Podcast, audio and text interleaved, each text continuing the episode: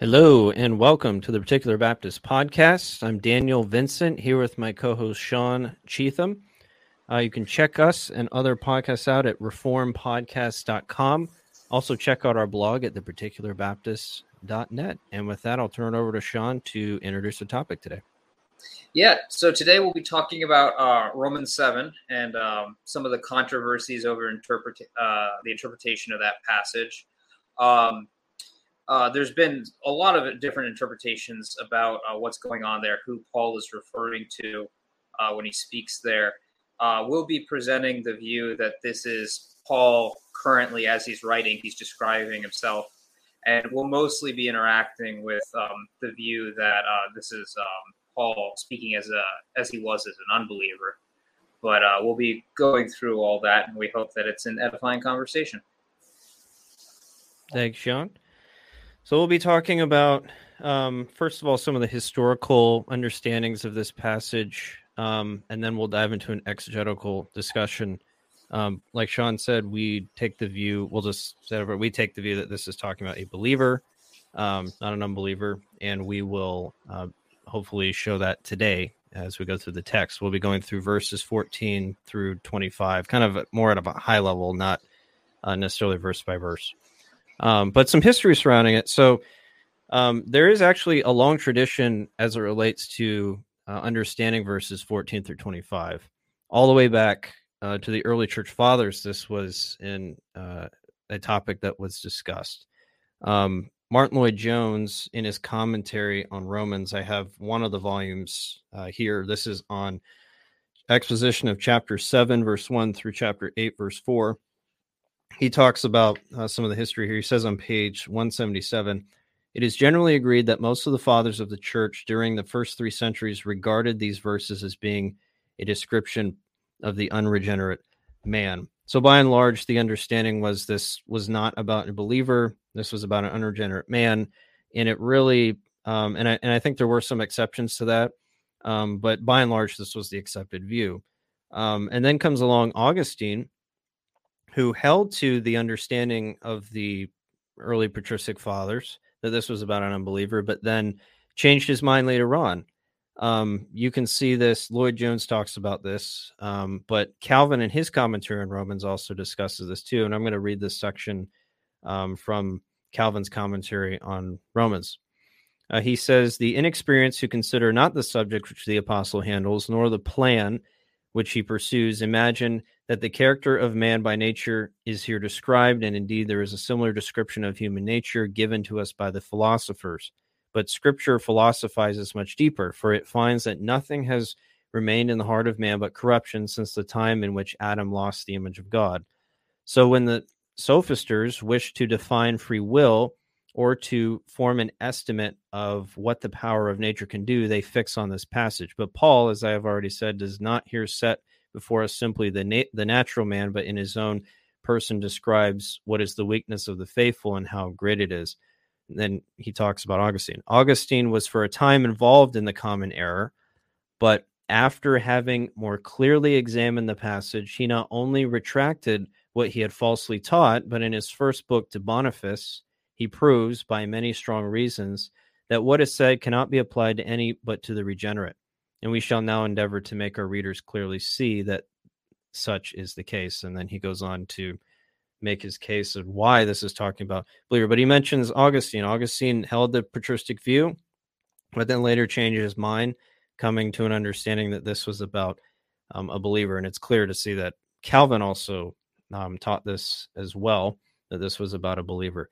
And then you jump forward to the Reformation. I've already mentioned Calvin, but we also see Um, the reformers in general seem to hold uh, that this was about a believer too. Um, on the same page, Lloyd-Jones talks about this. He says, the Protestant reformers and the Puritans and all who have followed them have almost without exception followed the second exposition of Augustine. In other words, they have taught that this is a description of the regenerate man. We uh, have two well-known examples of this in Charles Hodge and Robert Haldane, whose commentaries I have so frequently recommended and praise. They both take the view that this is a description of the regenerate man, and the Reformed tradition of exposition has generally followed that course. On the other hand, those who have followed The different theological system, commonly called the Arminian, have generally taught that this is a description of the unregenerate man, the view that was taken by the patristic fathers. You can see how it it shifted from, you know, this was the general view of the church. Now it was those who were dissenting against the reformers who were holding to this view. And by and large, the reformers were holding to the view that this was an unregenerate man. Kind of an interesting play of events there. Um, and that last section was from page one seventy-eight.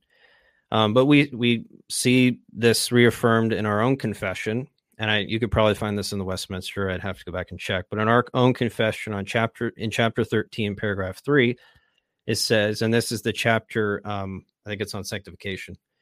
Uh, it says, in which war, although the remaining corruption for a time may much prevail, yet through the continual supply of strength from the sanctifying Spirit of Christ, the regenerate Um, part doth overcome, and so the saints grow in grace, perfecting holiness in the fear of God, pressing after in heavenly life, in evangelical obedience to all the commands which Christ as head and king in his word hath prescribed them. Now, this in and of itself doesn't say anything about Romans seven, but the very first proof text that is used in this paragraph is Romans seven twenty-three. So this means is that the writers of our confession clearly saw this, or at least the, the signers did. They saw this section in Romans seven as speaking about the believer's struggle with sin and not characteristic of an unbeliever. So we do see quite a long tradition, really from Augustine um, onward, because the, the reformers were following the Augustinian uh, understanding of this passage. And it's really following a long tradition and, and being received down. Now, that doesn't necessarily make it right. Ultimately, the scriptures are our authority, and uh, we have to make sure that this tradition is consistent with the scriptures. Um, but it is helpful to see um, these historical, in studying historical theology and seeing, you know, where these different interpretations kind of have fallen throughout church history. Um, so that kind of uh, leads us into our discussion of the passage itself.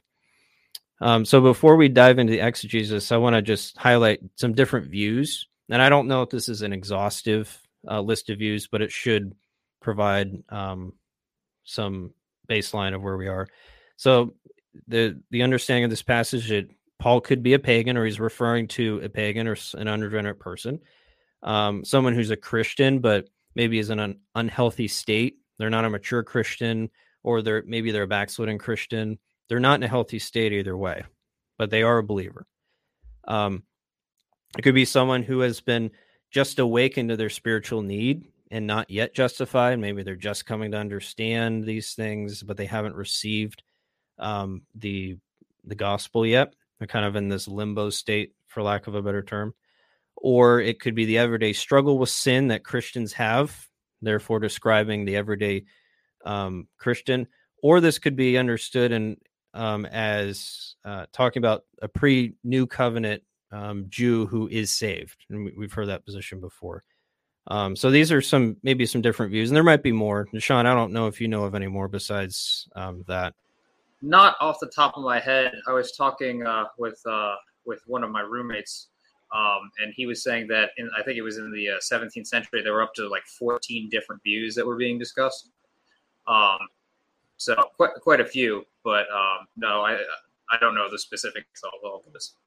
Okay, but I, I would say at the probably the two primary views are he's an unbeliever and he's a believer. Yeah, those are I think the two primary ones that kind of stick out. Um, however you kind of want to phrase it. All right, so let's dive into a little bit of the exegetical discussion. Sean, you want to read the passage for us there? Uh, sure. I think I put it there. um, I don't see it, actually. I can call that up real quick, though. Okay. Um, seven fourteen. Let me switch versions real quick. Um, so seven fourteen. Can you read done? the? Can you read fourteen through twenty-five, just so we can get an overview of the whole passage? Yes. And then we can. Then we'll dive into the the specifics. Absolutely. For we know that the law is spiritual, but I am carnal, sold under sin. For what I am doing, I do not understand. For that what I will to do, that I do not practice. But that what I hate, that I do. If then I do what I will do not, I will not to do, I agree with the law that it is good. But now it is no longer I who do it, but sin that dwells in me. For I know that in me, that is in my flesh, nothing good dwells. For to will is present with me, but how to perform what is good I do not find. For the good that I will to do, I do not do, but the evil I will not to do, that I practice. Now, if it is I who do what I will not to do, it is no longer I who do it, but sin that dwells in me. I find then a law, that evil is present with me, the one who wills to do good. For I delight in the law of God according to the inward man, but I see another law in my members, warring against the law of my mind, and bringing me into captivity to the law of sin which is in my members. O wretched man that I am, who will deliver me from this body of death? I thank God through Jesus Christ our Lord. So then, with my with the mind, I myself serve the law of God, but with the flesh, the law of sin. Thank you, Sean. So it's important to understand. So this is the section that's in question here. Okay, it's not the whole chapter of, of Romans seven. It's simply the um, this really the ending of Romans seven. Um, so Paul in chapter seven has been laying out an argument of the role of the law, right?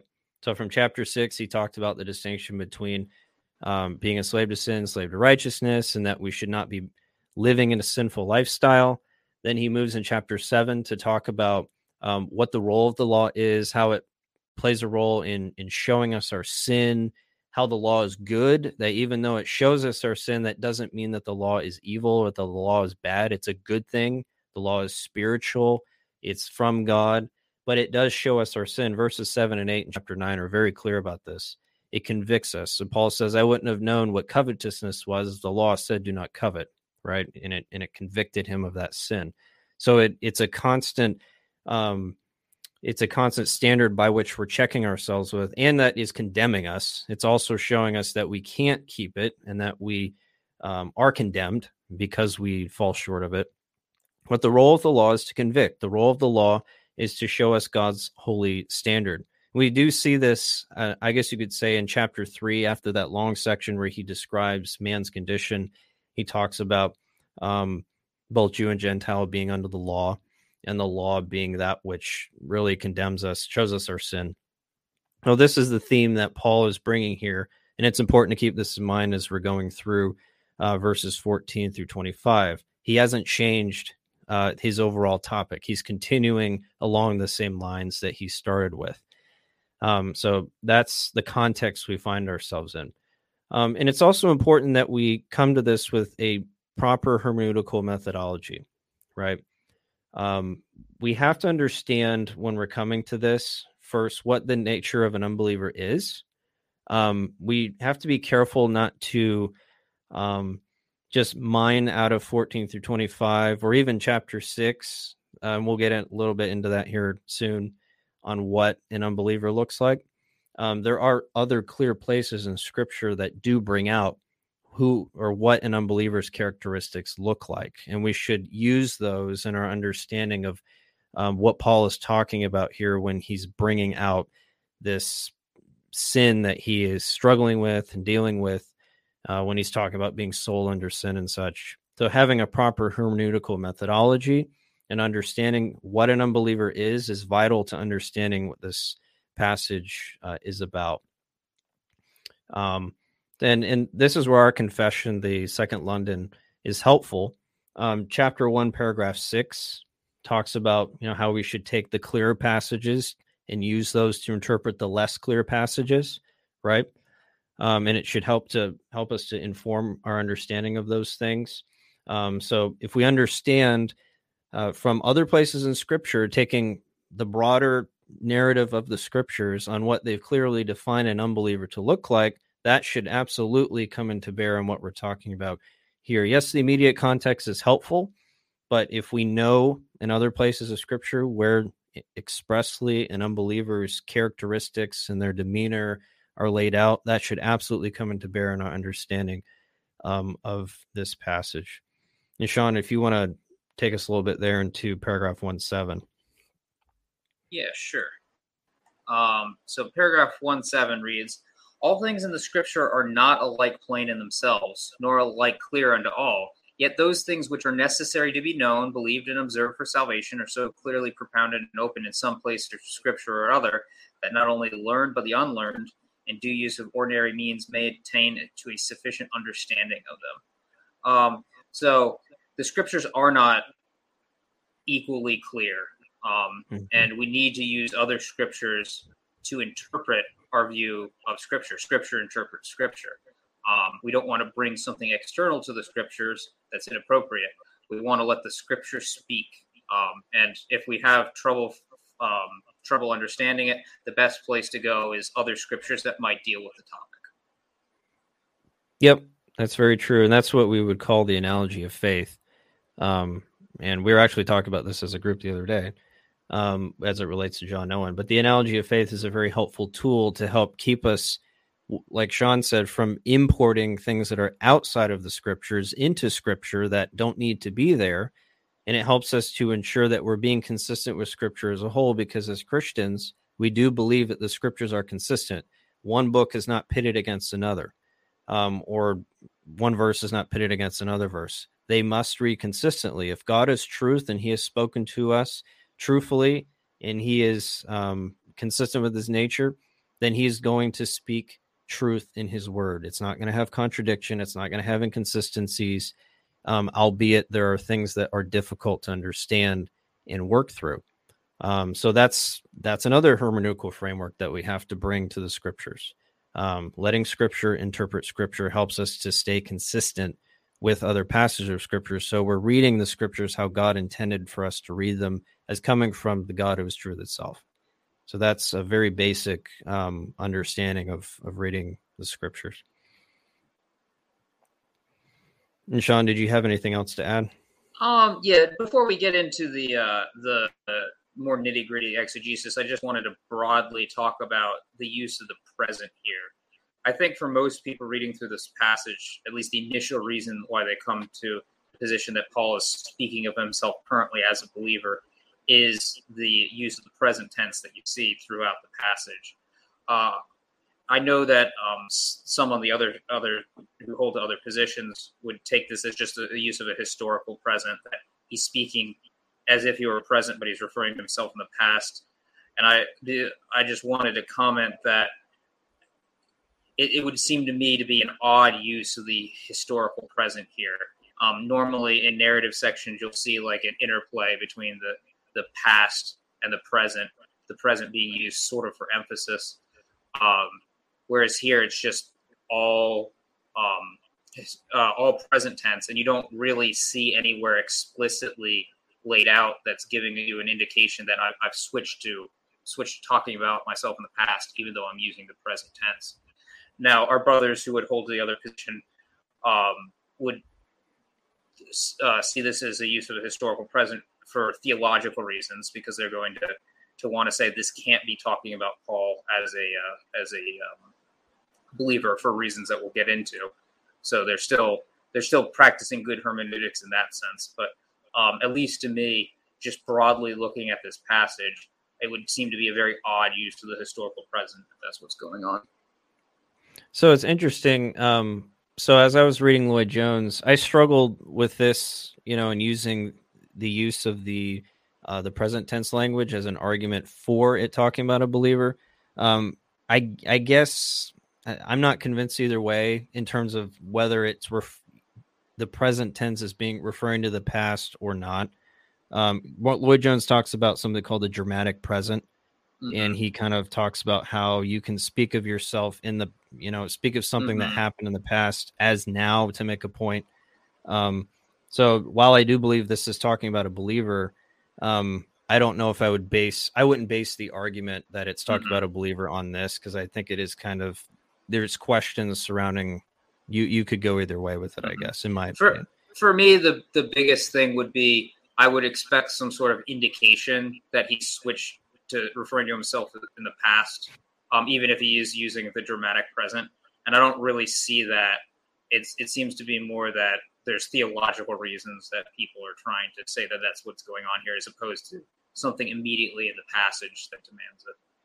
Yeah, I can see that. because there is a the shift is sudden, right? It's mm-hmm. like he's talking about himself in the past in Romans seven, or or talking about the past, I should say, mm-hmm. and then he shifts automatically to the present, which mm-hmm. you know kind of is odd. It kind of it's very sudden. It's like, whoa, okay, mm-hmm. what's going on here? Um, so yeah, yeah, I can see that. All right. So let's dive into the passage. So we'll read verses uh, fourteen and fifteen, and then talk. And we'll we'll kind of go through in sections. We're not going to go verse by verse. We're just going to, you know, take sections and talk about them. So uh, verses fourteen and fifteen. For we know that the law is spiritual, but I am carnal, sold under sin. For what I am doing, I do not understand. For what I will to do, that I do not practice. But what I hate, that I do. So this is where it gets a little bit into kind of a tongue twisty kind of uh, reading, because he, he bounces back and forth between what he likes to do, what he doesn't want to do, and then himself, and then what's not himself. Um, so it's, it can be a little confusing to read. But again, Paul is continuing his discussion of the law and what its function is. Again, that, that has to be drilled into our minds that he has not changed discussion. Okay. He's just really he, what he's doing is he's talking about an application of what he's talking about.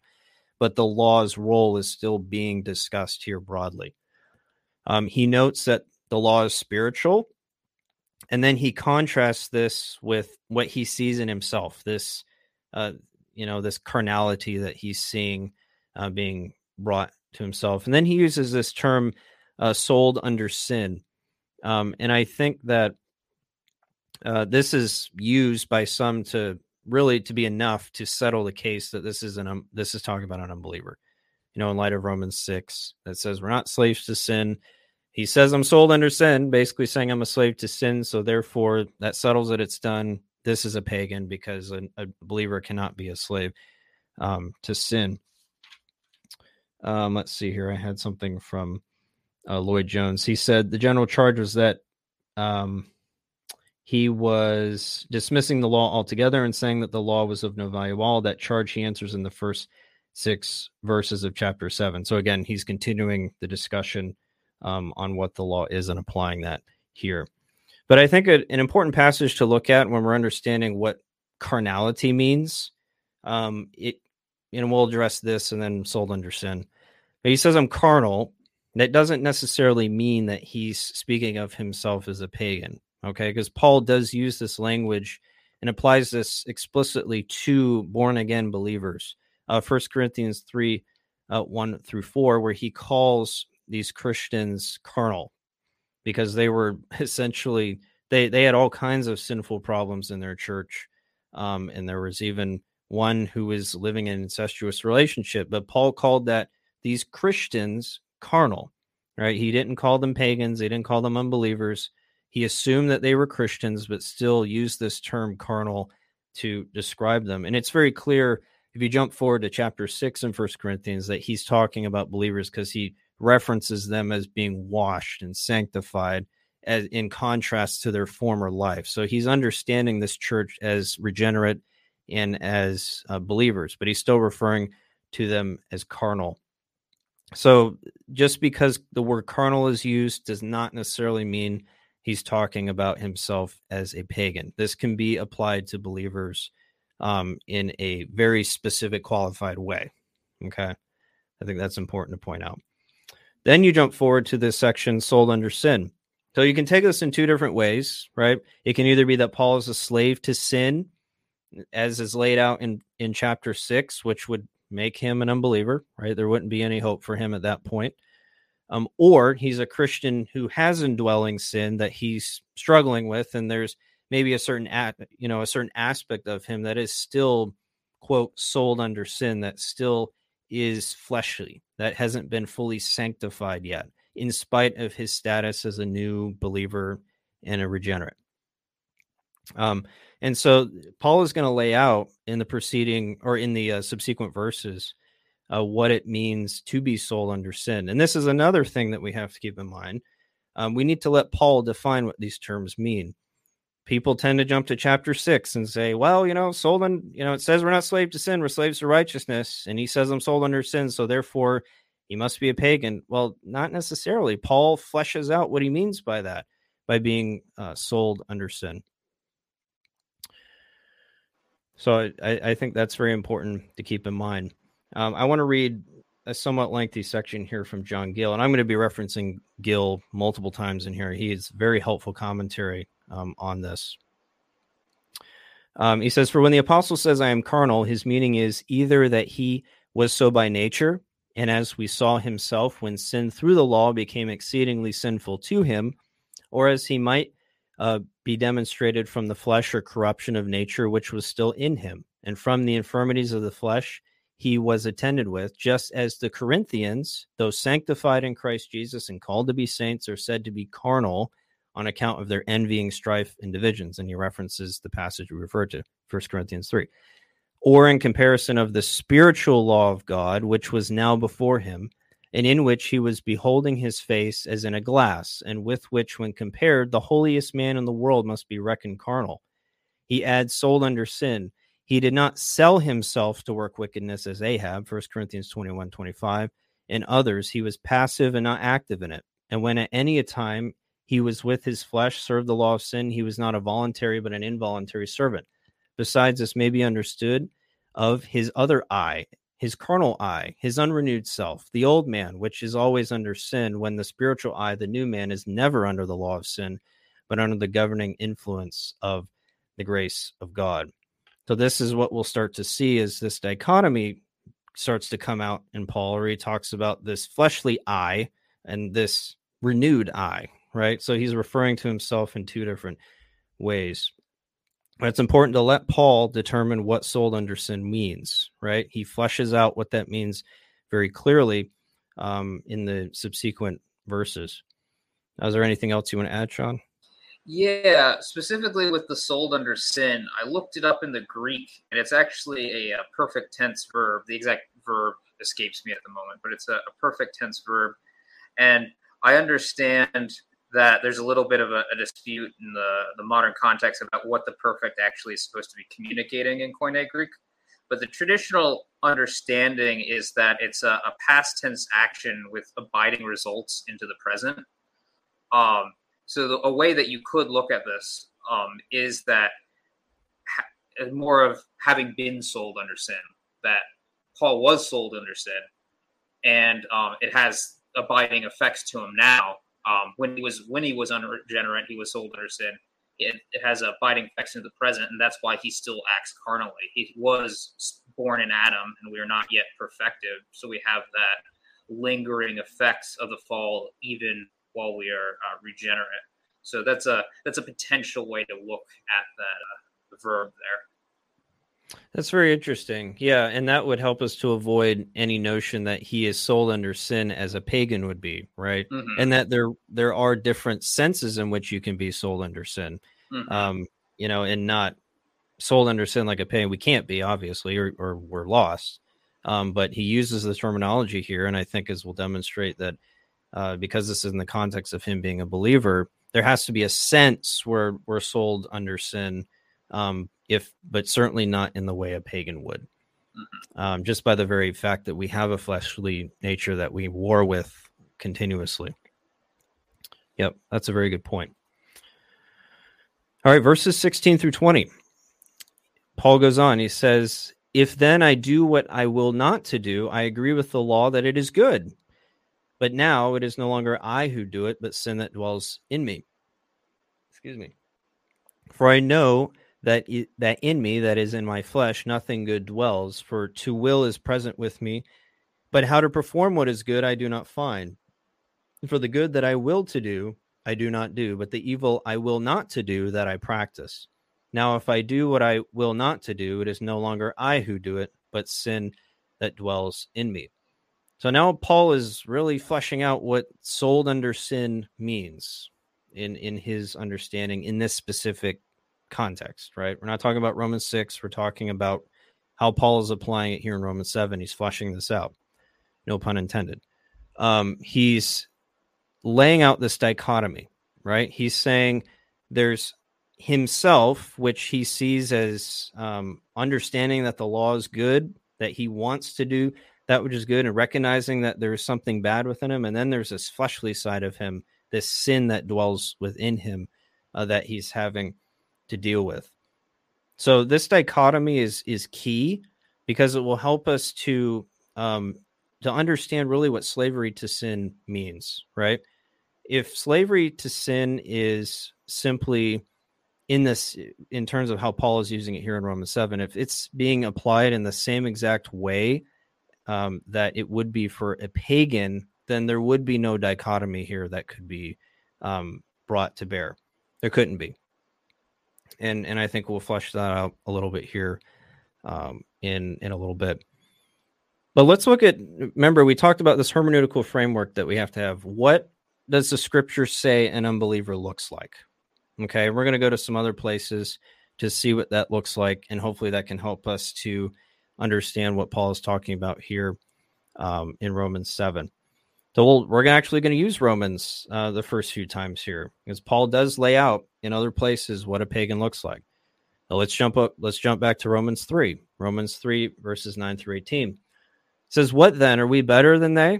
Not at all. For we have previously charged both Jews and Greeks that they are all under sin. As it is written, there is none righteous, no, not one.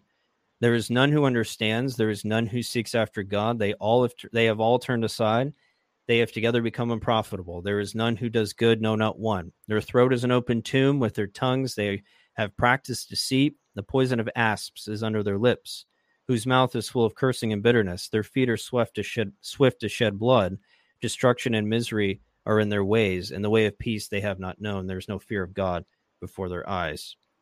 So there's this description of the unbeliever talks, and this is applying to both Jews and Greeks. Remember, Paul is having to deal with Jews who thought they were better than the Greeks because they had the law, and Paul's saying, no, you guys are all in the same boat. You guys are all sold under sin, and you all um, are in this boat where you have violated the law of God, and you cannot do good at all in your sinful state.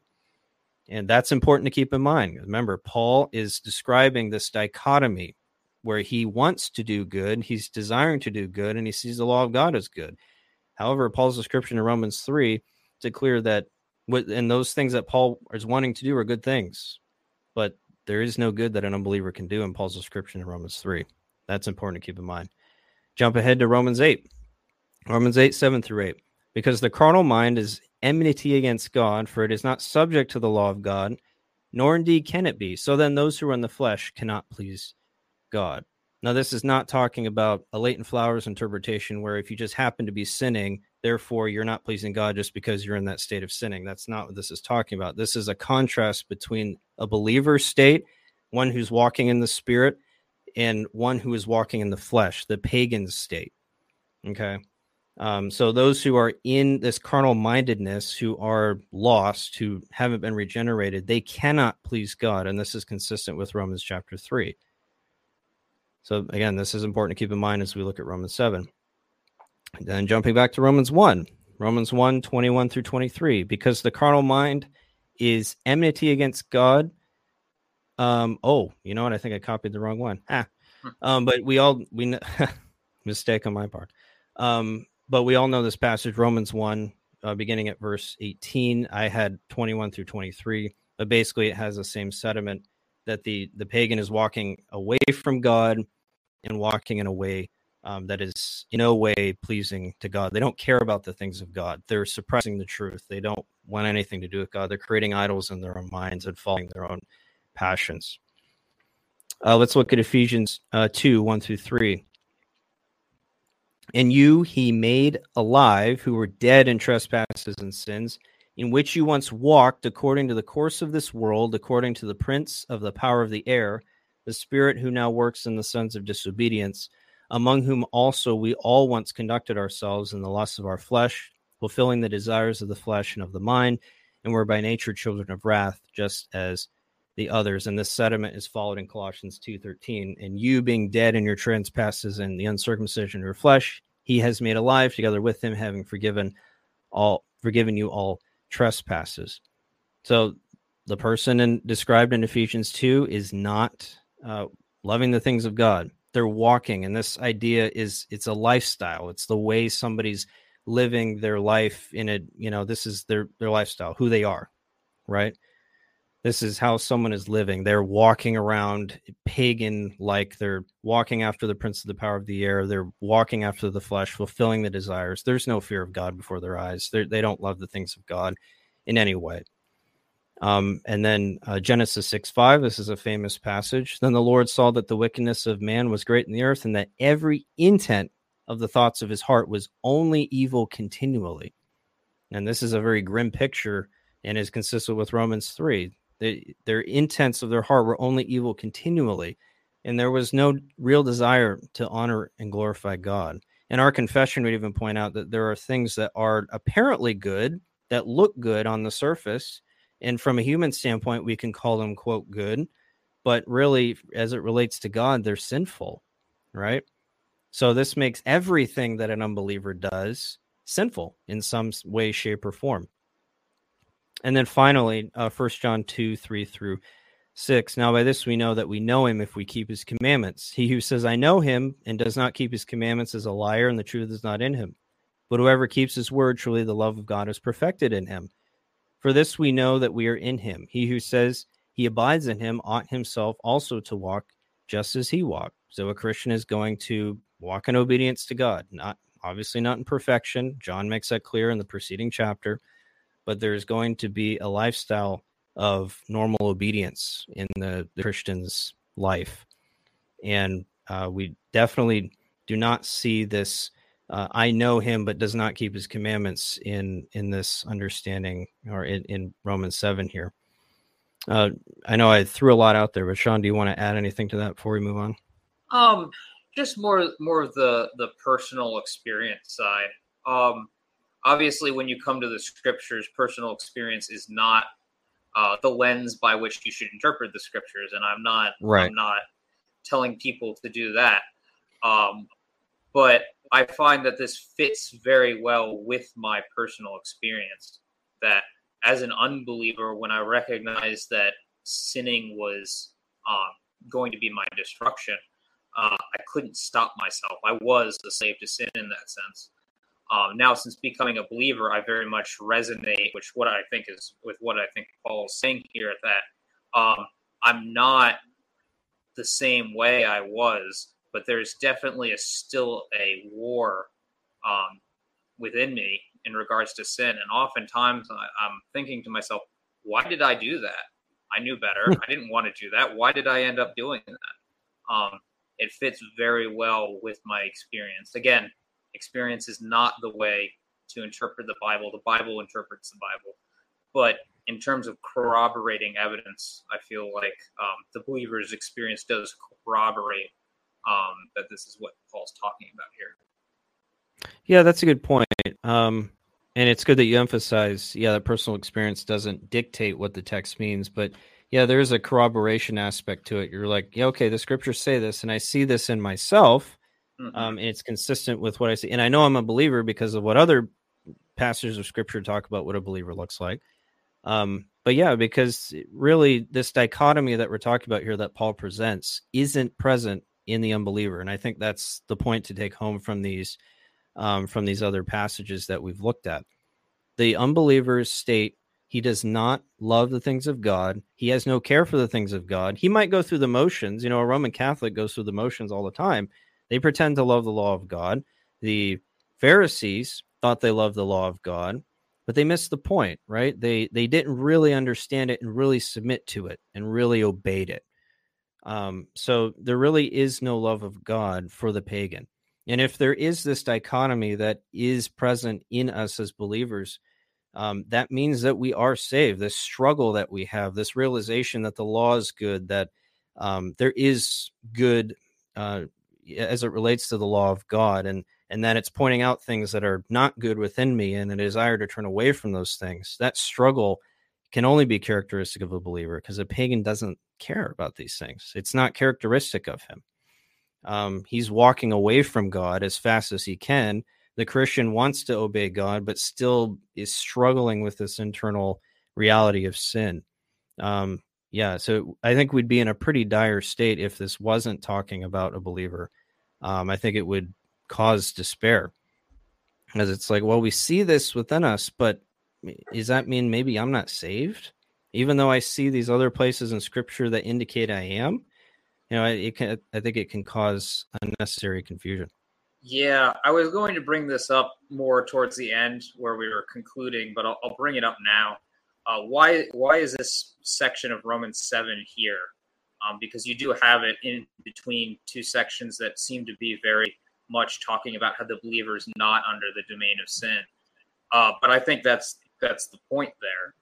Uh, because if you didn't have this section to balance things out, it would lead um, or it would tend itself to um, believers thinking like, wow, like I should not be under the domain of sin whatsoever. And like I, I sin far more than I want to. I don't want to sin at all, but like I, I, I see all the sin in my life. Am I really a believer? The fact that this sits here in between Romans six, the end of Romans six, and the beginning of Romans eight, Uh, serves to moderate what exactly we think of those passages and how they uh, how they apply to the believer. Yeah, yeah, it, it's like a it, it maybe like a reminder of where we are, mm-hmm. and then as we'll see in Romans eight, it's kind of like this conclusion of our hope, mm-hmm. right? Yes. That we find in Christ. And Romans six is just law, law, law. Um, so it's yeah, and and into Romans seven, but yeah, that's a very good point. Um, John Gill kind of talking about this on verse twenty. He says, the same conclusion is formed here as in Romans seven seventeen, not with any view to excuse himself from blame in sinning, but to trace the lusts of his heart and the sins of his life to the source and fountain of them, the corruption of his nature, and to ascribe them to the proper cause of them, which was not the law of God nor the new man, but sin that dwelt in him. So Paul is very careful. He's not saying, well, sin, you know, I, I'm not the one doing it necessarily. He's talking about this voluntariness of sin, right? He's he's not submitting to it like Ahab submitted to sin, like uh, uh, Gil talked about earlier. But it's this genuine struggle that he has. He wants to obey the law of God. He sees it as good, but he still sees sin there with him that he is struggling with and falls into, and is having to go back and and try to, to um, do it all over again. Um, so yeah, this duality, I think, helps us uh, not to fall into some of these pitfalls on either side about what it means to be sold under sin. And you could even apply the concept of slavery to sin, not just in the pagan sense, but I think you can take what Jesus, you know, Jesus says that he who sins is a slave to sin. I think that can be applied, um, just as much here as well. Cause if there's, if you are sinning, in any way, I think it's safe to say from Jesus's words that you are a slave to sin, um, or we would be perfect if if we weren't. But we obvious, but we distinguish, as as Brother Barcelos likes to say, we distinguish, right? We distinguish between the understanding of slavery to sin as it relates to the pagan, where it's all encompassing of the person's nature and they can do no good, and then a part of us as Christians who still sin Uh, in this life, but aren't ruled by it in the sense that it's overtaking our entire being in person where we can do no good. There is a genuine struggle and there is victory there. Um, and I think that's a key aspect too. The Christian will have victory over sin in their life, not perfectly, but there will be victory. If there's no victory, you're not a Christian. There will be obedience. And, and the scriptures make that very clear, as we saw in First John chapter two.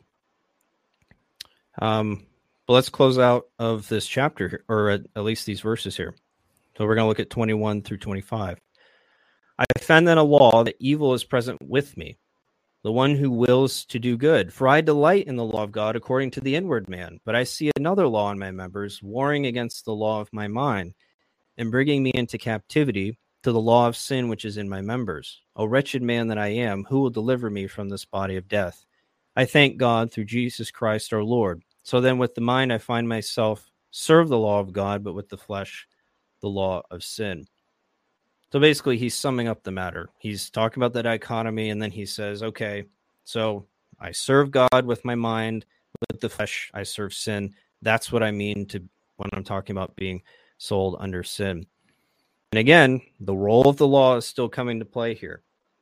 Instead of just condemning him, though, it's showing him his sin as a believer, and it's fleshing out um, those areas that he needs to work on, that he needs to repent of.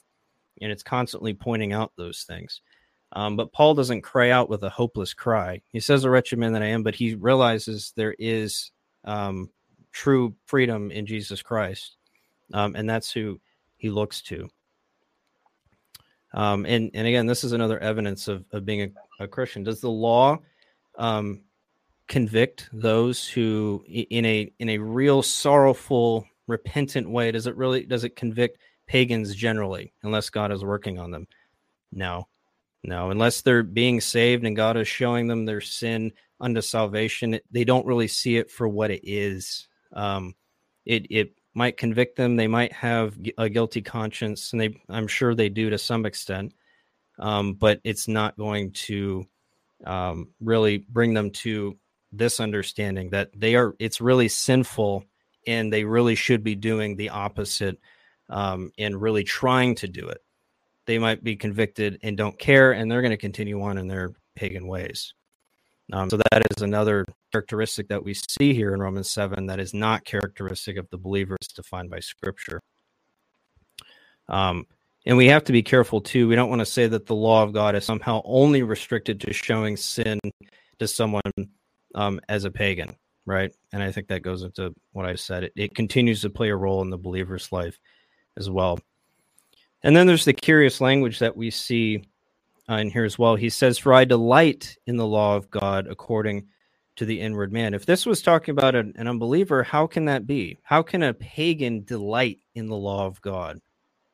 How can he delight in the law of God? Now you might say, well, maybe he's just, you know, as a Pharisee delighting in the law of God, because they had a passion for the law of God. There's no doubt about that. Um, maybe they just had an outward passion for the law of God, but that doesn't account for the real um, dichotomy that he's dealing with in his in his being, struggling with sin and, and seeing the law as good. And he also says that he wills to do good.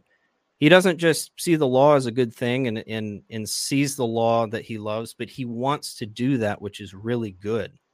And again, this probably doesn't fit a pagan, as we've seen from those passages in Scripture. Does a pagan love that which is good? No, he can't even do good, because the desire to do good is a good thing in and of itself. Right? The desire to submit to the law of God is only something that comes from the Spirit of God. That's not something that comes from a heart that is totally encapsulated by sin and totally corrupted by their sinful nature. They love their sin. They don't want anything to do with God. Um, and we can see from the Pharisees that, you know, Paul calls the law in verse fourteen, he calls it spiritual, right? The Pharisees didn't see that at all. They missed the point Uh, by miles and miles on that one. Um, a good place to look is Mark chapter seven with the discussion of hand washing, right? Jesus, you know, they got all up in the apostles' business because they weren't washing their hands before they ate. And they introduced their tradition into the law of God, and they lay aside the commandment. They missed the point of the of God's law entirely and introduced their own laws that they had to keep, and Jesus called them out on it. They were masters at missing the point of the law, doing all these external things, but not really understanding the substance or the spiritual aspect of the law and what it really meant. Um, so it, there's, you know, this is not the characteristic that we see here. And Paul sees this, you know, this understanding of this love of the law as having to do with the inward man. This is something that is in him. This is not some kind of external rote action that he's doing. It's a real desire that he has in his inward man. And and this plays into that um, duality. Um, and, and this is why we can't treat the, you know, the slaves of righteousness understanding that we see in Romans chapter six as an exact parallel in terms of jurisdiction or um, extent of slave to sin um, that we see in, in Romans uh, six. Since being slave, a slave to sin really is all encompassing of the person and their nature, right? Um If we utilize slave to righteousness in the in the same way, even unintentionally, it can lead us to kind of a form of sinless perfectionism. And that's kind of where you logically end up if you don't allow for some qualification of what slave of righteousness means. If you just simply make it a parallel with slave of sin, um, and I think that they do this unintentionally, um, then you're going to end up with sinless perfectionism. So you, you have to qualify it. And when you end up qualifying it, you're ending up sounding a lot like Paul is talking about in Romans seven. Well, yeah, we still have inward sin that we deal with. We still have to struggle with it. then how is that different than what we're talking about here in Romans chapter seven, right? If you're basically landing in the same uh, place. And Paul, even in Colossians, he talks about this duality too. Colossians three five, he says to put to death what is earthly in you. Um, and that assumes that there is something in us that isn't supposed to be there, that we're to be fighting against and putting to death, even though we are the new man. Um, so this concept is found in other places of Scripture. So, you know, this is why understanding what a believer and unbeliever looks like, and not just simply imposing these terms um, into Paul's understanding of what a uh, a believer looks like, or what it means to be sold under sin, is very important. And Sean, do you want to add anything to that? Yeah, I want to uh, focus on the uh, the last two verses here. Um, mm-hmm. a, a wretched man that I am, who shall deliver me from the body of this death? I thank God through Jesus Christ our Lord. So then with the mind I myself serve the law of God, but with the flesh the law of sin. Um, Paul as an unbeliever isn't thanking God through Jesus Christ his Lord. That's that's not something he would he would be doing as an unbeliever. Um, it's very clear that this is present tense Paul. Um, and you'll note that there's this interplay. It, it's smack in the middle of him discussing, theoretically, according to the other position, things that are happening in the uh, in Paul's past, right? The very next, uh, or uh, verse twenty-five, the second half. So then with the mind, I myself serve the law of God, but with the flesh, the law of sin. But this this praise to Jesus is right in the middle there. That's not what I would expect if this had been all past tense Paul. Um, I wouldn't expect this this present um, present um, praising of, of Jesus to be in there. Especially as um, a Jew or a Pharisee. Yeah, yeah, exactly. Um, I did hear um, one person say that th- this is just Paul breaking out into praise of Jesus because of uh, what he's done, and then immediately going back Uh, to talking about himself in the past tense. Um, I don't, I don't uh, agree with that interpretation. I would think it would be very difficult then to, after immediately praising um, the Lord, to then say, so then with the mind, as if it's like summing everything else up that came before it. You know, if, if this is your summation, if this is your, your so then, um, I would expect that to, and the summation is still present tense, I would expect that to be uh, what had been a summation of what had been happening before. I expect it to be basically be in line with that. And for the previous uh, two sentences to be talking about Paul as a believer, um, I would expect that, therefore, the last sentence to be uh, Paul as a believer. Yeah. Yeah, that's very helpful. And Yeah, you, you wouldn't you wouldn't expect a unregenerate Paul or a Pharisee Paul to crouch Jesus in that way, and seeing Jesus as really the hope for this wretchedness that's within him. Mm-hmm. That is only the cry of someone uh, of someone um, who is regenerate, um, and, and we're you know I think we've demonstrated that pretty well with what an unbeliever looks like in other places of Scripture. Um, but yeah, that's a very good point. That's a very good point. Um, so kind of in closing here, um, we want to address a couple of places. I've touched, I just touched upon this a little bit, uh, Romans six and Romans eight, um, because these are places that are used, um, especially Romans six. I've heard this used as a way of saying, well, Paul is sold under sin. He's therefore he must be a pagan because he says we're not slaves to sin in Romans six. This came, uh, this came out of Grace Community Church in San Antonio, Texas, with Tim Conway, and Uh, I think he's changed his mind. Uh, Sean, I that seem, might be the case. But I seem to recall, like within like the past year, hearing him say something that he had changed his mind on interpretation. But I, I could be wrong. I could be thinking of something else. But okay, that was my recollection. Okay, but yeah, the it, it did come out, and I and Paul Washer, at least at one point, did believe that this section is talking about Paul as an unbeliever in Romans seven. But Romans six is a key passage that came out of um, Tim Conway, and there's probably others that have used it too, but that one sticks in my mind. Um, but as we've talked about, if you say that slave to righteousness um, or I'm sorry, that being a slave to sin in the sense that Paul is talking about here must be in the sense of an unbeliever, then slaves to righteousness has to be um, all-encompassing as well, unless you qualify it, but then you fall into saying, okay, then how does that, how do those other places in Scripture relate to what Paul is saying here in Romans seven, which would demonstrate the duality and struggle that Paul is showing here. Um, so you really get into kind of this, this word game if you're not careful, and you have to, you have to be careful to define your words clearly, um, and go outside of Romans a little bit and look at those places that speak more clearly, and then bring them back and apply them um, here as well. I think we have to be careful with that. Just going to Romans six doesn't settle the issue. It's helpful and can help to inform the discussion, but it doesn't settle the issue in saying that Paul is a pagan. Um, and I think we've demonstrated that already.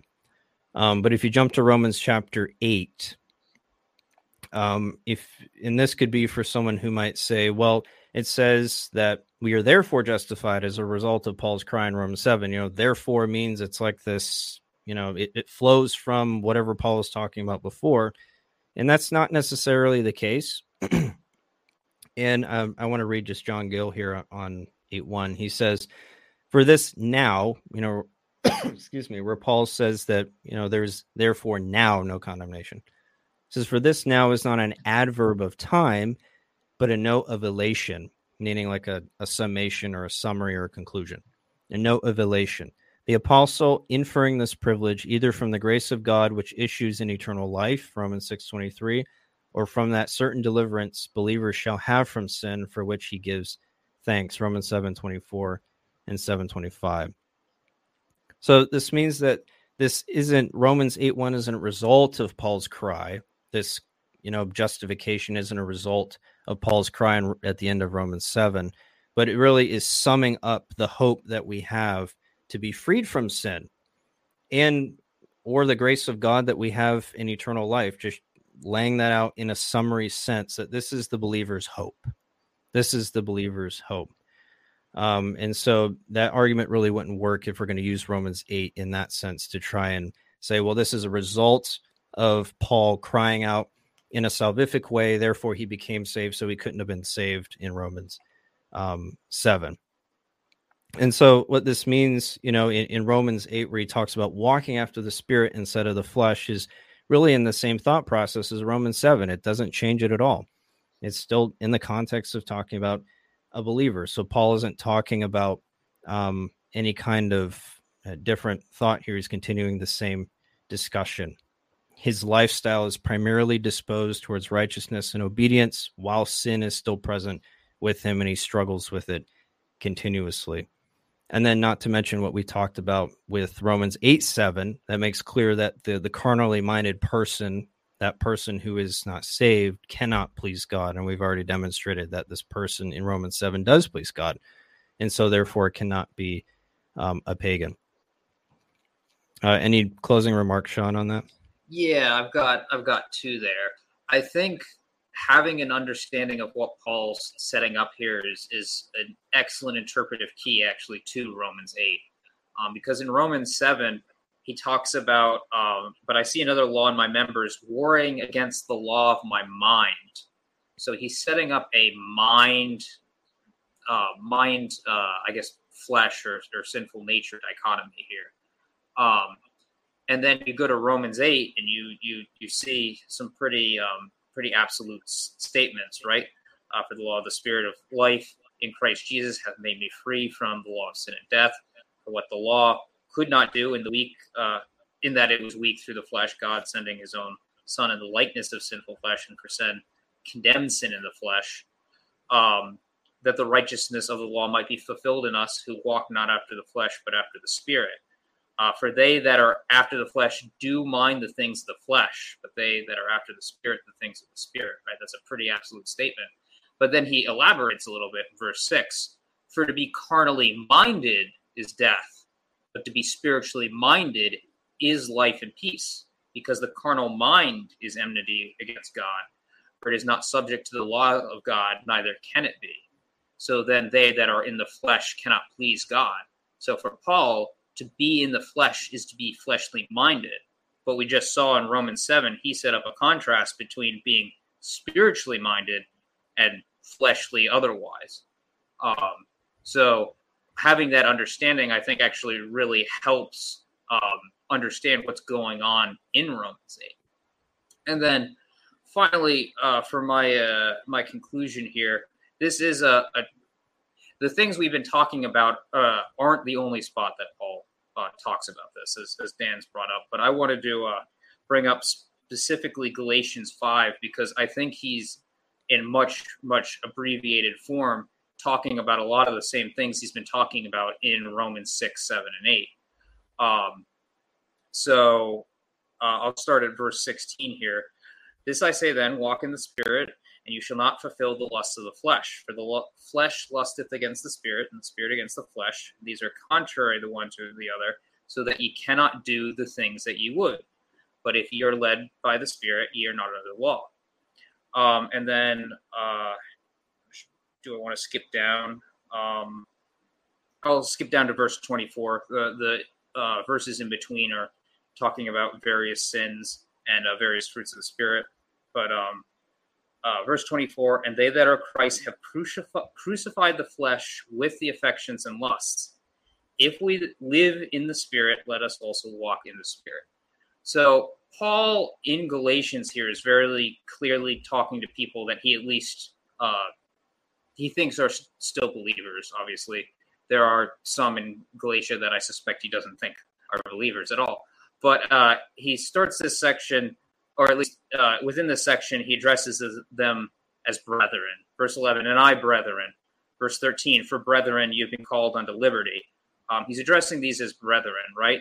And he here says the exact same thing um, in, in a much shorter form that he does in Romans seven. For the flesh lusteth against the Spirit, and the Spirit against the flesh, and these are contrary the one to the other, so that ye cannot do the things that ye would. That sounds exactly like what we've been talking about in Romans seven. And there's no controversy here that he's speaking to current believers, hmm. um, or at least uh, people he's addressing as current believers. Um, he's not addressing them as, uh, as as pagans. So it would seem to me that other parts of Scripture are clear that this is a present reality for uh, for believers. Um, you do still have a lot of the same language, um, uh, uh, the absolute language. This I say then, walk in the Spirit, and you shall not fulfill the lust of the flesh. It sounds very absolute, but um, similarly, um, if we uh, live in the Spirit, let us also walk by the Spirit. Uh, the whole reason Paul has to say, let us walk by the Spirit, is because as a believer, even though you are indwelt by the Spirit, you may not always be walking by the Spirit. And that's when sin has its opportunity to strike up and cause uh, cause this war within you. But um, that also doesn't make you an unbeliever, necessarily. Yes. Yeah, exactly, exactly. So here, I think it's it's Romans six, seven, and eight in a much more abbreviated form where you have, uh, you are... You are dead to sin. Um, sin is still warring within you, uh, and you need to you need to uh, put it to death, essentially. But it is still war within you. Um, so, and as far as I know, there's not too much controversy about the, that passage. At least I, I, I haven't heard any. Uh, so I would say that that's a, a fairly good spot to color our understanding of what's going on in Romans seven. Yeah, that's a very good point. Yeah, you, you continuously see this dichotomy when Paul is talking about Christians and and sin and their relationship to sin. Um, so it that dichotomy we see in Romans chapter seven as well.